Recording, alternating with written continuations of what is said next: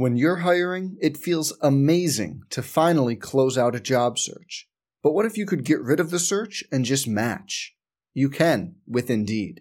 If you need to hire, you need Indeed. Indeed is your matching and hiring platform. With over 350 million global monthly visitors, according to Indeed data, and a matching engine that helps you find quality candidates fast. Ditch the busy work. Use Indeed for scheduling, screening, and messaging so you can connect with candidates faster.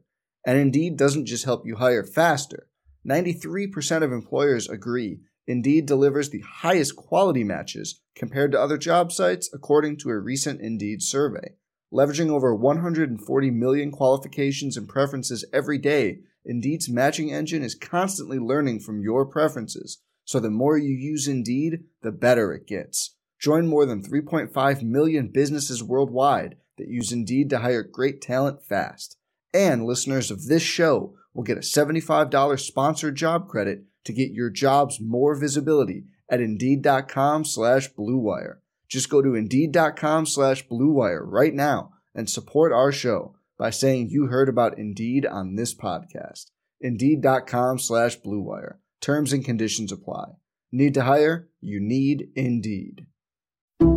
Some people just know bundling with Allstate means big savings. Just like they know the right ingredient means big flavor. They know honey on pizza is where it's at.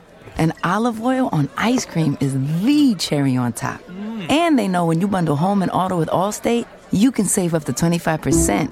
Mm-mm. Bundled savings vary by state and are not available in every state. Saving up to 25% is the countrywide average of the maximum available savings off the home policy. Allstate Vehicle and Property Insurance Company and affiliates, Northbrook, Illinois. Welcome to the Sooner Sports Podcast, presented by Riverwind and Allstate. Now, here's your host, Chris Plank. All right, welcome into the Sooner Sports Podcast. This is the huddle.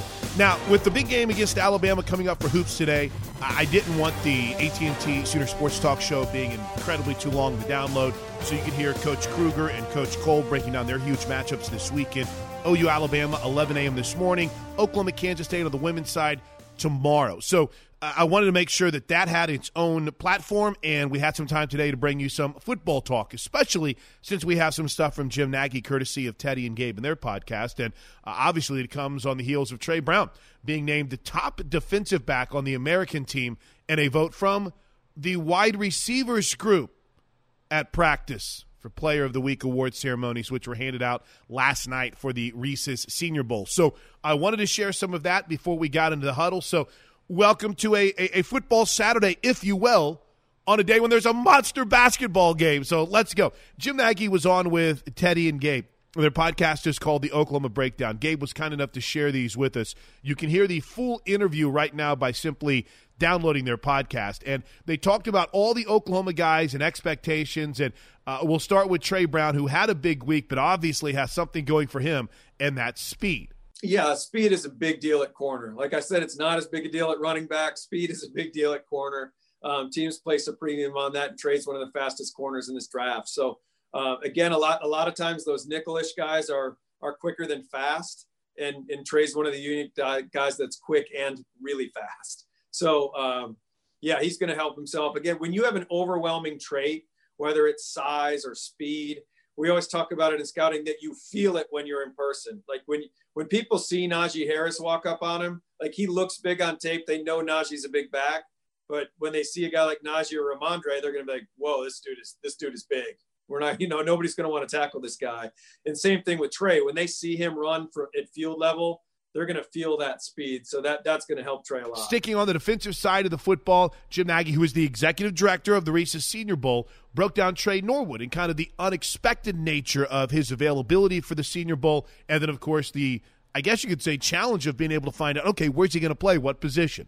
Yeah, Tre's a, Tre's a cool player, and he really fell in our fell into our laps late. We we've worked really hard to identify these juniors just so we're ready you know, like we built the board out, you can't get to January with inviting 120 seniors and then have all these juniors come out and be like, "Well, what do we do? We don't have spots open." So, um, so we had a bunch of guys accounted for. Tre was not one of them. We did not know he was going to graduate, um, and frankly, we didn't know he was going to come out. So when he did come out and declare, um, you know, got hit up by an agent, I'm like, "Well, let me let me get to work." So we we put on the tape, he's a super instinctive player. And you talk about position versatility. Yes, he's going to be down here playing nickel. He's going to be playing free safety.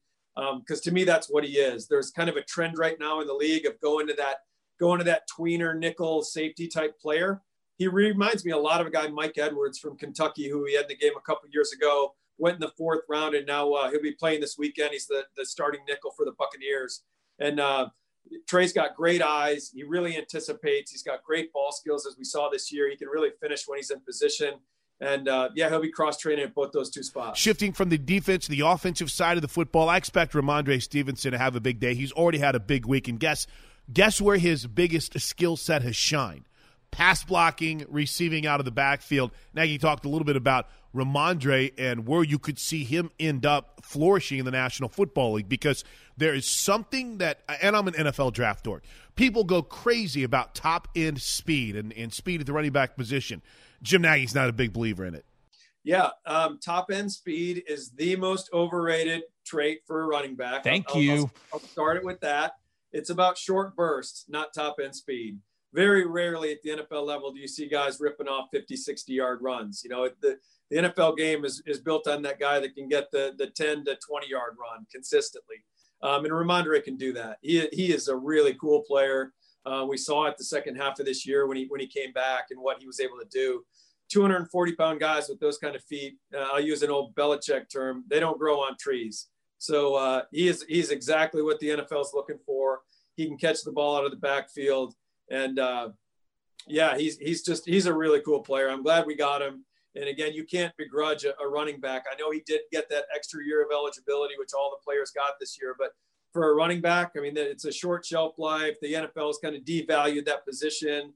So um, to me, you got to kind of strike while the iron's hot. He had such a good year at Oklahoma that I think it was the right time for him to come out. Meanwhile, Adrian Ealy is a prime prospect here because, well, he's big, he's strong, and he's had great coaching. Yeah, you talked about his coaching and you nailed it. Bill does a great job, and I spoke to Bill over the summer about Creed. Um, he mentioned Adrian, and uh, I'll say this Adrian did make a big jump this year from sophomore to junior tape.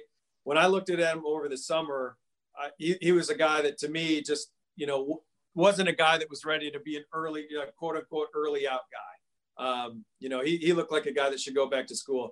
Well, he did make a, a, good enough jump this year where it made sense for him to do it. Like you said, tackle is a premium position right now. He's a mountain of a man. He's got nice feet for a guy that size and mobility.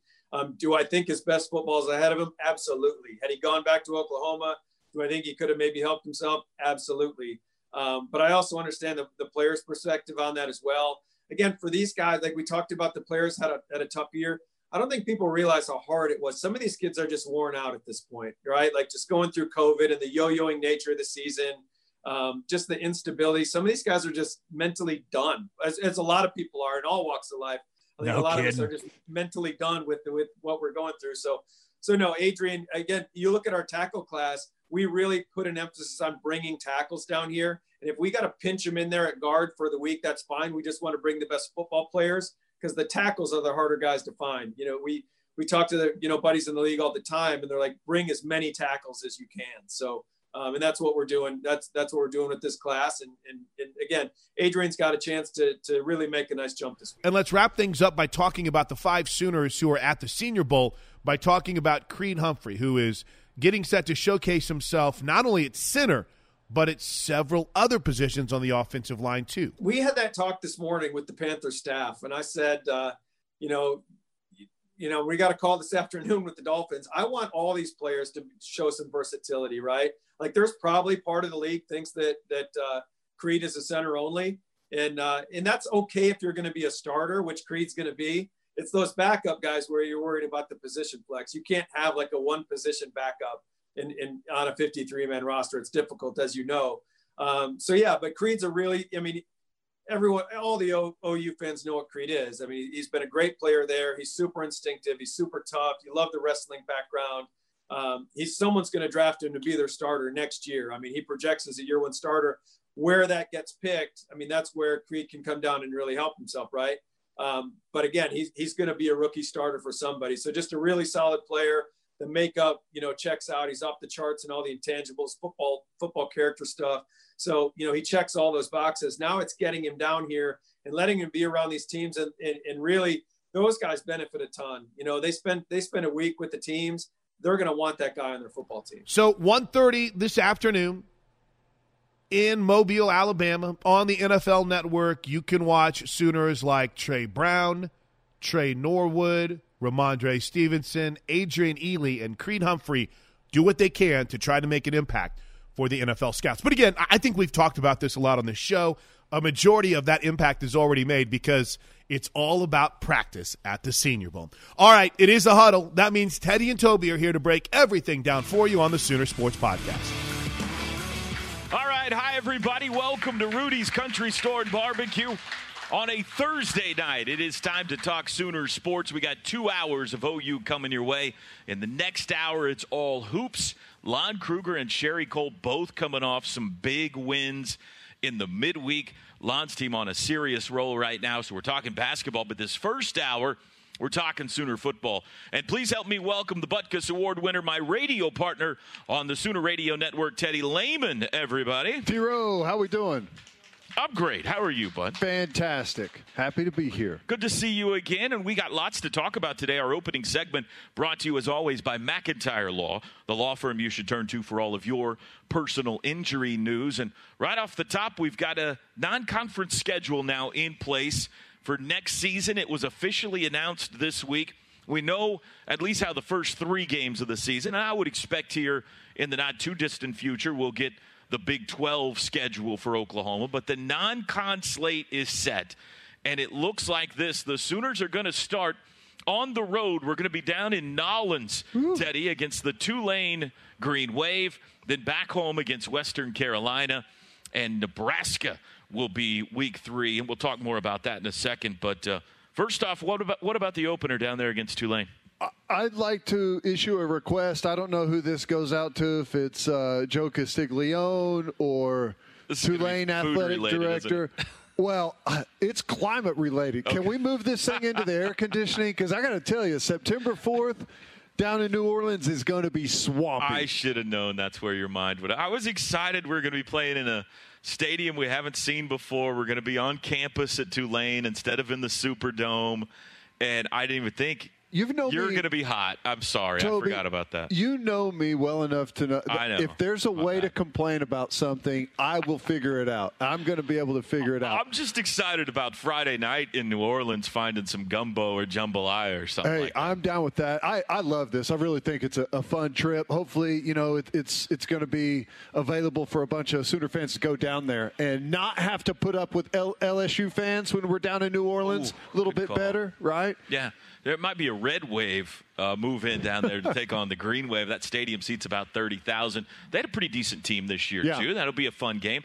Western Carolina, that's the Catamounts. Oklahoma has never played Western Carolina, an FCS team. That'll be back here in Norman, the home opener. But the one that jumped off the page to everybody, of course, is the renewal of one of the great rivalries in college football history, Nebraska. Coming to town to celebrate the 50th anniversary of the game of the century, the Big Reds reunited. It's going to be awesome. You know, it, nostalgic for sure. I, I, don't know. I mean, maybe uniforms. Some I have no idea, but uh, it's going to be a lot of fun. Now I know whenever we set this thing up, we were hoping that you know we'd have two really good football teams. So I hope Nebraska has a bounce back year. They've been struggling. It's been tough up there for Scott Frost, but it's awesome. I mean, it's a cool uniform contest oh, between two of the classics. Uh, you know, good memories, obviously, for me personally playing against Nebraska. Uh, one one, lost one against them, but it's a great fan base. It's a it's a proud program with a really good tradition of of excellence. So, hopefully we, well, hopefully we win the game. But I'd like to see a good Nebraska team come down here and bring a, a decent fan base with them. The game you beat them one of the epic games in uh, Sooner football history. So crazy. You've got some good memories against him on Owen Field back in 2000 for sure. I just remember growing up here in the state and Thanksgiving weekend, you would see that block in and the interlocking OU squared off against each other at the line, and it always was to decide who's going to the Orange Bowl and who's in the national championship. Barry Switzer and Tom Osborne. So it's going to be great to have them back in town, and then we're going to go up to their place, I guess, uh, next year. But of course, like I said, it'll be the 50th anniversary here in 2021 of that game back in 1971. At the time, the most watched college football game in the sports history. 55 million people tuned crazy. in to watch the broadcast in 1971 of the OU Nebraska game. On the TV call that day, Chris Schenkel, one of the Hall of Famers, his color analyst, Bud Wilkinson. Wow. Very cool in the booth.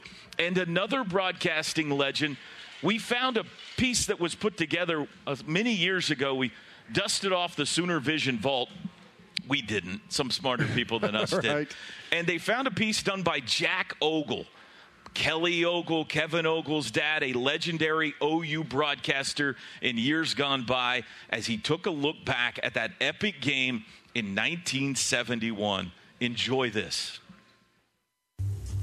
It all came down to this all the months and the miles. Scaling the peak had been tough. For Nebraska, staying there had been tough. But now was the hour. There was room for only one. Injured Glenn King won the toss for OU, and the Sooners elected to take the win. And then the drama began. It was dotted with irony.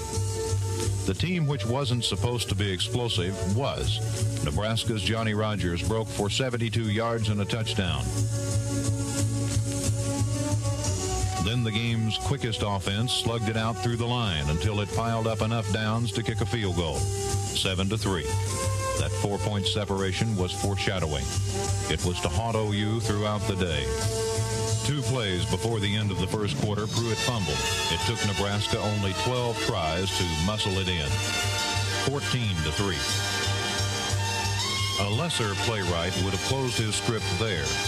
But OU wrote another chapter, going 80 yards in 13 plays. The wishbone was outflanked, so Mildren took it through the middle. 14 to 10. Then, with 33 seconds left before the close of the first half, the novelist's pen dipped again. Not since the perils of Pauline have so many hearts thundered to a stop. Mildren to Harrison, twice. The locker room steamed open to a 17-14 football game. The Sooners were ahead, and it felt good. Something happened at halftime. Maybe the hot towels turned it around. The script was rewritten. OU came roaring out, but the ball was fumbled away, and Nebraska moved in from their own 47. Six plays. The Sooners were behind again, 21 to 17. After the next series, OU had to punt their dream away. It turned into a nightmare. Again, Nebraska, 61 yards, nine plays, 28 to 17. But Oklahoma was born of stronger stuff, and it showed on the field. Down again by 11 points, the Big Red scampered 73 yards in seven plays. Harrison set it up with a throw to Chandler. Mildren finished it, 28-24. Then the team that hardly ever made a mistake did. It was in the script. And again, OU finished the chapter in the end zone, going 69 yards in 12 plays. Jack Mildren sailed the last autograph copy to Jon Harrison. The Sooners led the Cardiac Bowl 31-28. But there was an epilogue, a final bitter slash of the novelist's pen. It was written painfully, slowly, and co-authored on a couple of third down plays. Halfback Jeff Kinney had only rushed for 20 yards in the first half, but in these last-ditch drives, he pinned another 157. It was his second effort that closed the book. And it was Jerry Tagge's second effort that put it on the shelf. Time ran out. The dream ran out. And OU slipped from the mountain. The Sooners had scored three more first downs in Nebraska. They had 105 more yards. They outpassed them 3 to 1. It had been a supreme effort. The men would become footnotes to greatness. It is difficult to make a man miserable when he is worthy of himself, but this afternoon the Sooners felt miserable. The statistics said OU, But people don't ask for facts at moments like this. They would have traded it all for one good soul satisfying emotion. It wasn't to be. I mean, I could eat that whole thing up. That's delicious. Uh, what a look back. Jack Mildren, Johnny Rodgers, Greg Pruitt, Jeff Kinney, the game of the century, 1971, voiced by Jack Ogle. Just tremendous. There you see, there's the schedule right there. At Tulane, Western Carolina, and Nebraska. That was cool. I mean, that was that was that was something. I mean, there's so much stuff from that clip that stuck out. I mean, the the stadium, obviously, and the changes. Yeah. Um, I think it's awesome and weird that OU was on the other sideline. I'm, I'm, I'm always kind of, uh, uh, you know, that's strange to look at. I think it was wasn't it Bob that moved him to the press box that side? may be right. I don't know, uh, but it, it's it's really interesting. And did I catch a Nebraska quarterback trying to go behind the back? What was that? They call that the Jalen Hurts play. Wow. I believe is what they I did. mean, that was cool. That was that was awesome. Uh, Jack Mildren airing it out a little Yeah. bit uh, down there. Great game. So the 50th anniversary, we will celebrate that this season. We'll take a break here on the huddle. When we come back, several Sooners, five of them actually, down at the Senior Bowl right now. We'll take a look at how they're doing. You're watching the huddle. We'll be right back.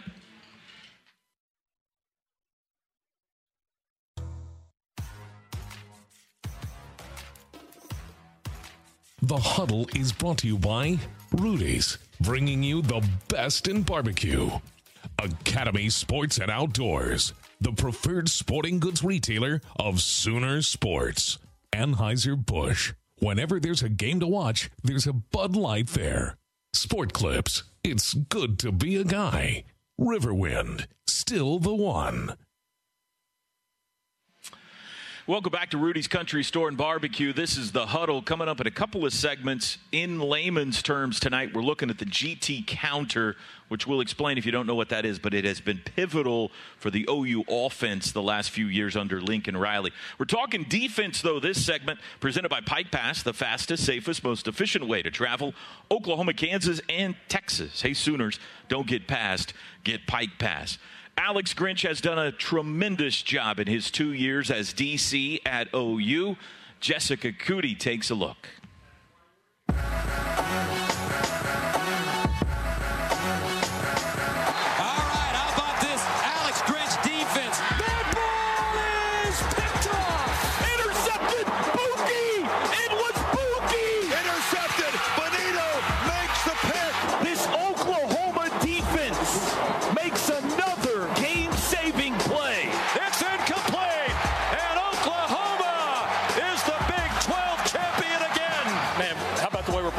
Defensively right now, huh? How about that defense? Once the season ended, how much did you reflect back on the first season, and how did you reflect on season number one?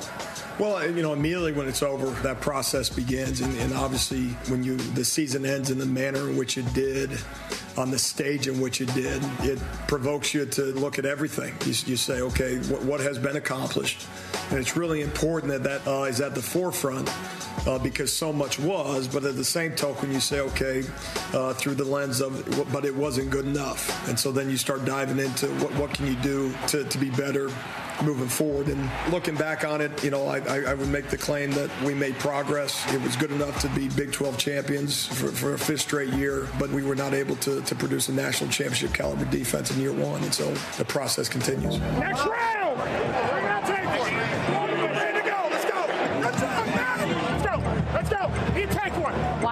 Defense? Why did you fall in love with the defensive side of football? You know, it it uh, it fits me, and, and I guess I, I never really realized why. And and you know, I say this though, I say this to our players as well: is you know, we, we play the same sport, but it's a different game, offense and defense. It just is. You know, and I always use the example: the offense has a bad play, it's second and ten. If a defense has a bad play, it could be seven points. You know, just one play. You know, just the the, the stakes are so high. And for, for whatever reason, I guess it, it, it fits my approach. I, I like that aspect of things.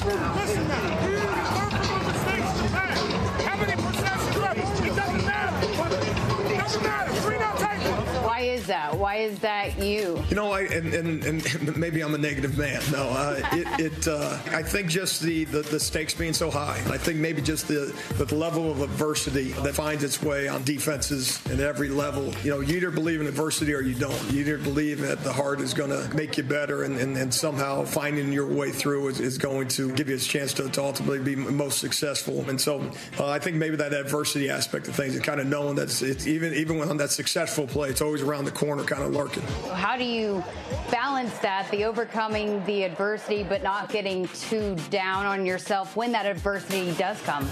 Well, and it's one thing we talk about. The we know we come up with themes every week from a motivational standpoint. But the one thing I always tell, tell the guys on Friday night: the only thing promised to us on a Saturday game day is adversity. That's the only thing we know. We, we don't know have any idea of what else is going to come necessarily.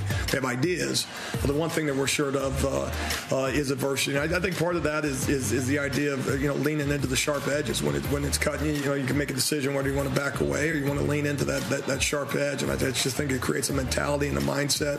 I think also too is as you say, okay, if it's if it's expected, then you know you, you can really make a decision at that point, and that decision is whether or not you're going to take ownership in the ultimate response that you have, or if you're going to throw your hands up and just hope for the best. And so we, we take the approach that that outcomes are in our control. We say it all the time. We're in more control than we sometimes give ourselves credit for as a defense, and so we, we really try to instill that into our players. So now going into year two, we talked about you know you wasn't good enough last year. But how do you go into this year, go into year two with those goals and setting those expectations for this defense? Well, I, I think part of it is the expectations at Oklahoma, you know, and, and, and I've said this before, you don't go to Oklahoma telling them uh, what your expectations are. Oklahoma tells you what the expectation is, and it's to be elite. And so, you know, obviously challenges, uh, you know, present themselves every single day, and that, that uh, is part of this this year. Um, and so that, that obviously continues. But, you know, the expectations are really really high, and it, it's it's something that we signed up for by, by being Oklahoma Sooners.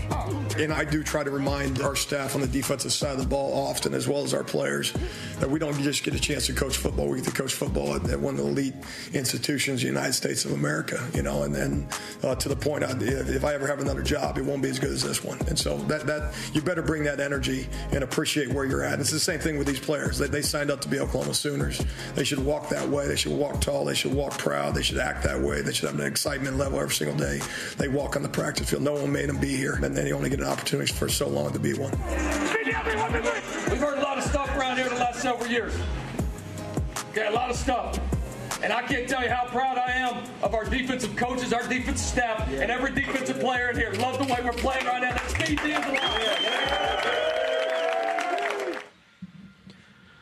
It has been impressive, and here's a look at the improvement over the last couple of years. You see that rush ranked, uh, rushing defense ranked in the top 10 this season. They were third in the country in interceptions, top 10 in sacks per game. Teddy, I know you've loved what you've seen. Yeah, and it's it's amazing to look at those rankings in 18 and how good they did in 19. You heard Alex Grinch there say, "Yeah, but it's not good enough."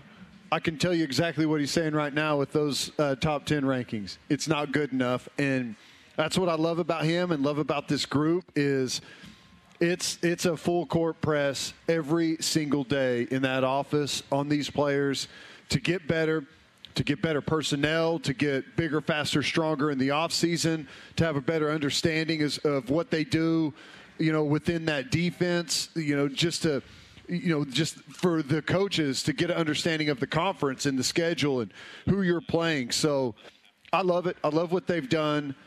And what's great is we're seeing some of these players develop. I mean, there's some holdovers from before that are playing great football that maybe we didn't expect. And there's some young, new kids out there that are playing great football that we hoped for. So it's a lot of fun right now. We, we are in a really good spot you know, you talk about the defensive line. I'm watching these guys.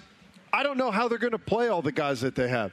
We used to talk about how, you know, gosh, the cupboard's bare. Well, now I don't know how they're going to play the guys that they got. what a tremendous problem. I know. It's yeah. amazing. Inside backer. I think we're good at inside backer, but I can't tell you who's going to start next year.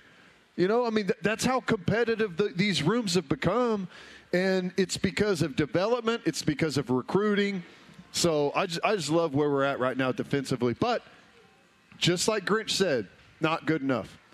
They lose Ronnie Perkins to the draft, Tre Brown, Tre Norwood. But I heard you say on your radio show, despite that, you think they're going to be better next year. They'll be better.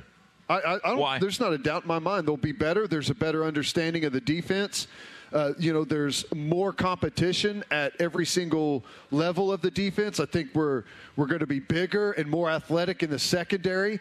Our defensive line now, what we do on the defensive line is different than almost anyone else. I mean, there's not a lot of people that move and shift and stem and slant and twist like we do. It takes a little bit for those guys to get it to trust it, to believe in it, to be able to execute it quick, and and in you know. Uh, be 100%, be in your gaps and know where to go and know, how to trust your teammates to make plays. And now everyone is starting to feed into that. You believe in it? Look, it's the rankings are there.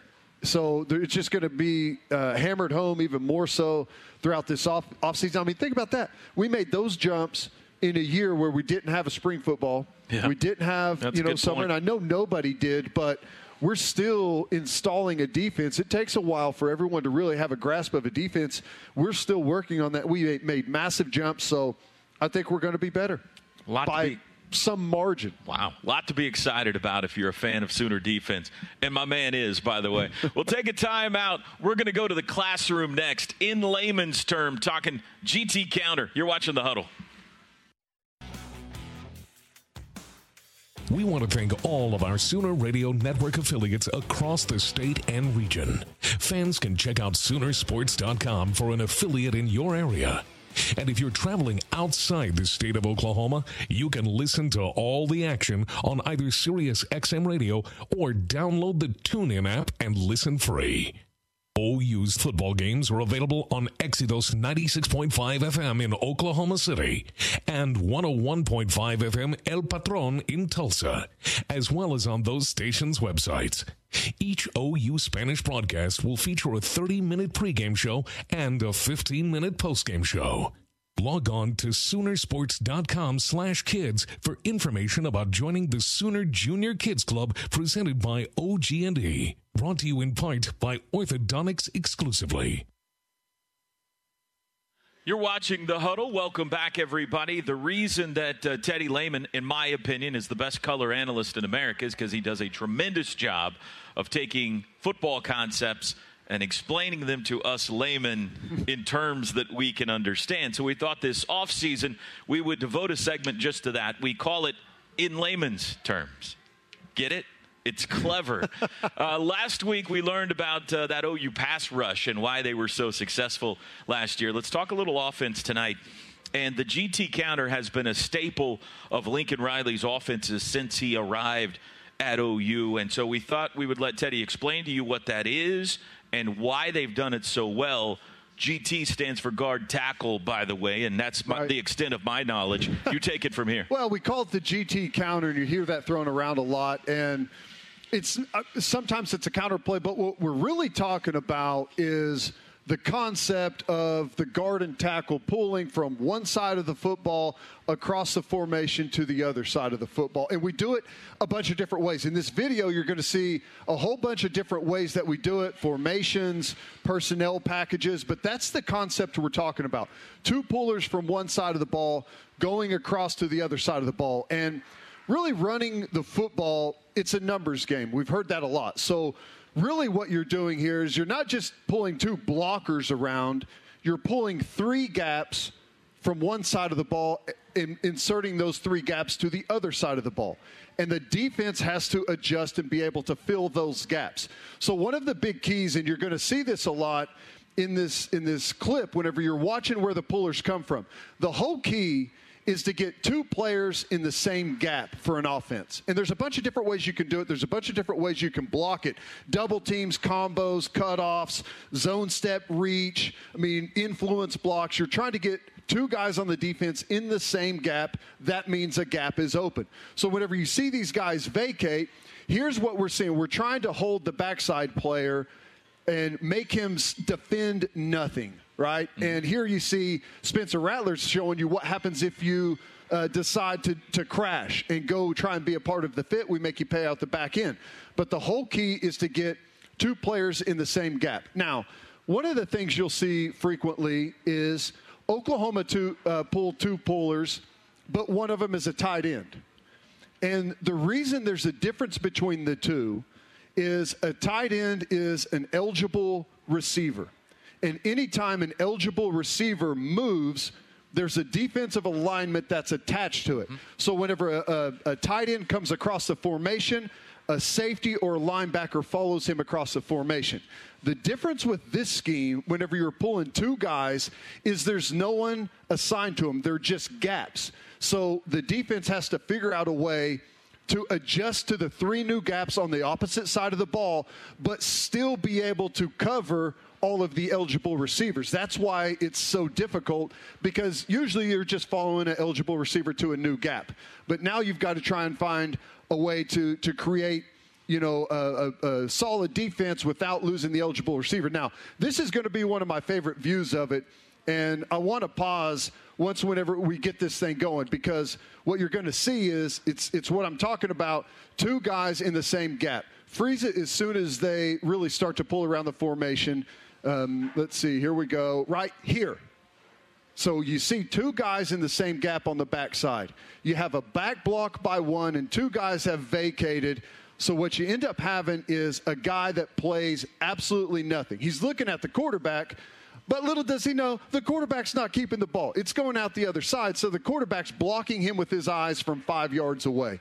So you've got two players in the same gap, which means automatically you're going to be shorthanded on the other side no matter what defense you're in. It does not matter. You could be a gap sound, run stopping defense, but you've already got two players in the same gap, which means you're going to be short on the front side. That's why you see a lot of these explosive plays is because it's a unique way to get two players in one gap and massively outnumber the defense. And you know, and what I like about Lincoln is you build off of it. You run play action. We'll see two pullers, and they're trying to adjust it. They're trying to get to the other side of the formation because you've now, like I said, you've taken three gaps and moved it to the other side.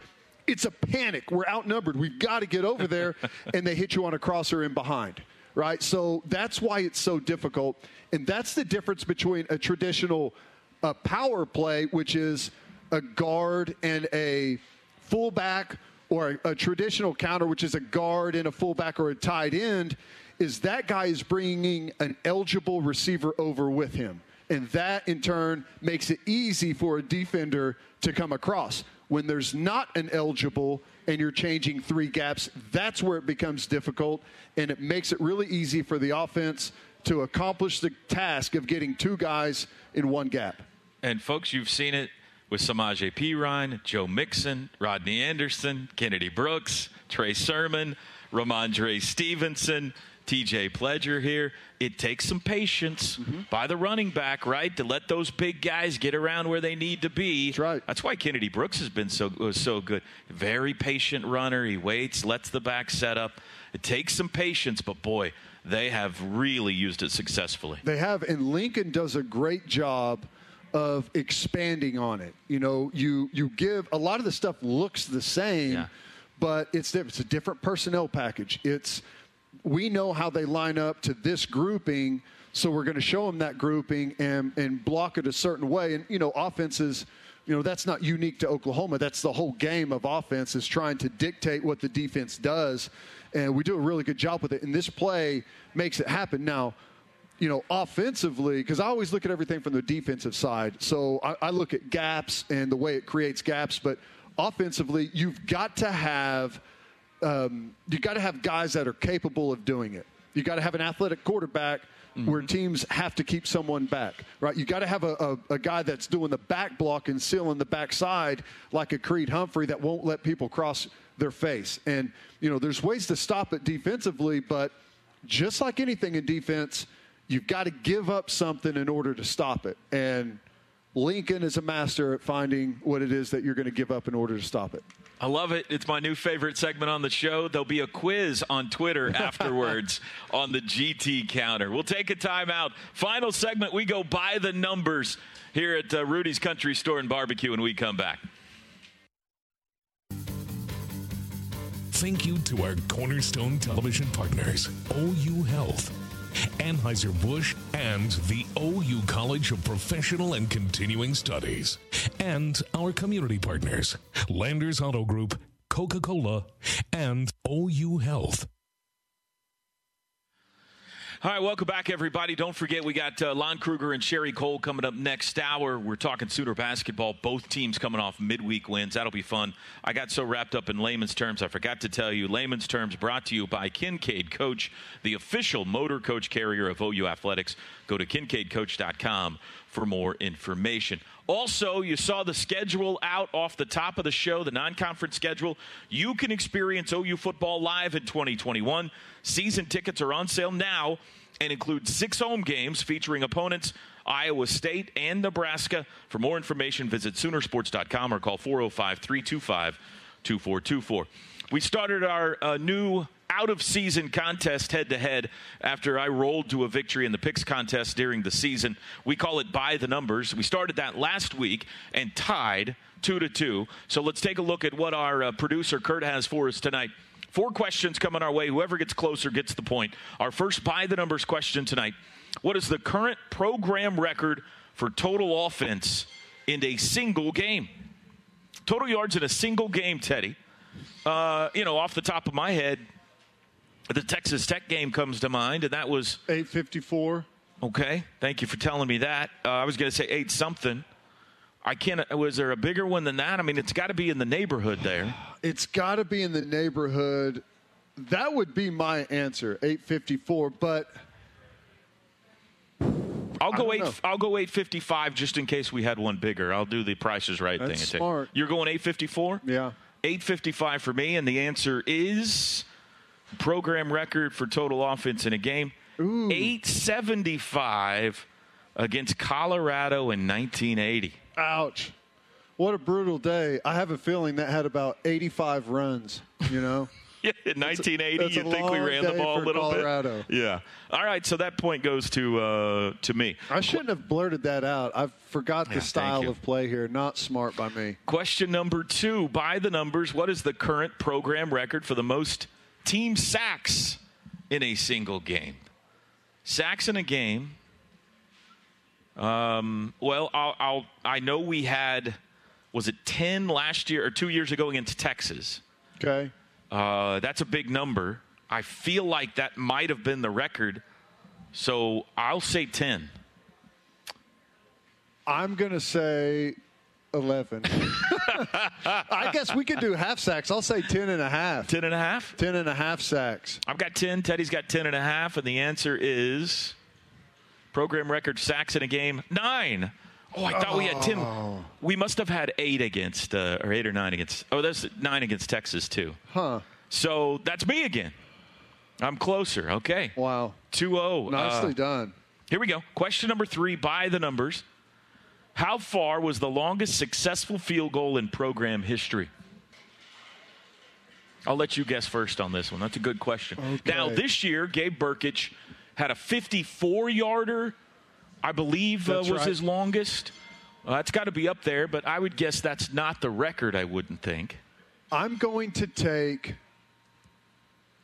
I'm going to take 57. Boy, we've had some good kickers at OU. We've had some good kickers. Actually, I'm, I'm going to take 56. 56. Um, I remember when Brkic kicked the 54 yarder, Stats Kelly. I remember hit me with something about you know the record. That's not the record. Like we had one bigger. I'm going to go 58. You got 56? I'm going 57. I'll go 58. I couldn't tell you who it was. 57. I, it wasn't Von Schamann. Let's see. Let's see what the record is. I'll go 58. Record is 60. What? Yeah, that's right. Tony DiRienzo. I remember Stats Kelly saying Tony DiRienzo has it back in 1973. Oh, it's another win. You're, I, uh, you really need go this back one. and check this one, by the way. 60 yards. 60 Wow. yard field goal by DiRienzo. All right, our final by the numbers tonight. This is for the clean sweep, folks. What is the current program record for most passing yards in a season? Wow. Passing yards in a season, program record. I mean, we've got to be recent history here because Yeah. we didn't throw the ball as much as we do now. I mean, I would think probably Landry Jones might have this record. Probably so. Probably. Am I so. guessing first on this one? yeah, I think I'm going to say. Uh, I'm going to say five thousand. I don't. Oh gosh. That seems high. Can I change my answer? Sure. I'm going to say 4,900. I'm going to go.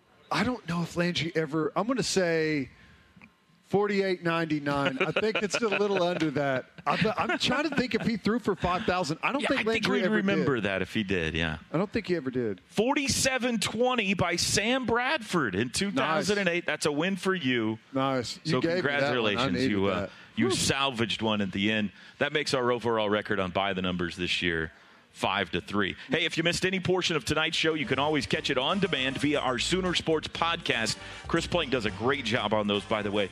Download and subscribe wherever you get your podcast. Nicely done tonight, Butkus. Appreciate it. Hey, thanks so much for hanging out with us. Uh, I mean, we'll have the post game show tonight as soon as things wrap up between Oklahoma and Alabama. I say tonight, it should be this afternoon. So it will be a busy day on the Sooner Sports podcast. And then we're back with a full week. We're going to celebrate 40 years of the women's gymnastics program on Monday. We're going to have the, the game plan will be back in its regular spot next week. So we've got a huge week ahead on the Sooner Sports podcast. Until then, enjoy OU Alabama. Thanks for downloading and Boomer Sooner, everybody. This has been the Sooner Sports Podcast. The Sooner Sports Podcast is presented by Riverwind, home to a luxury hotel, fine dining, and never ending rewards. Riverwind is still the one. And Allstate. Don't forget to subscribe, rate, and review however you listen. The preceding has been a Learfield IMG College presentation of the Sooner Sports Network.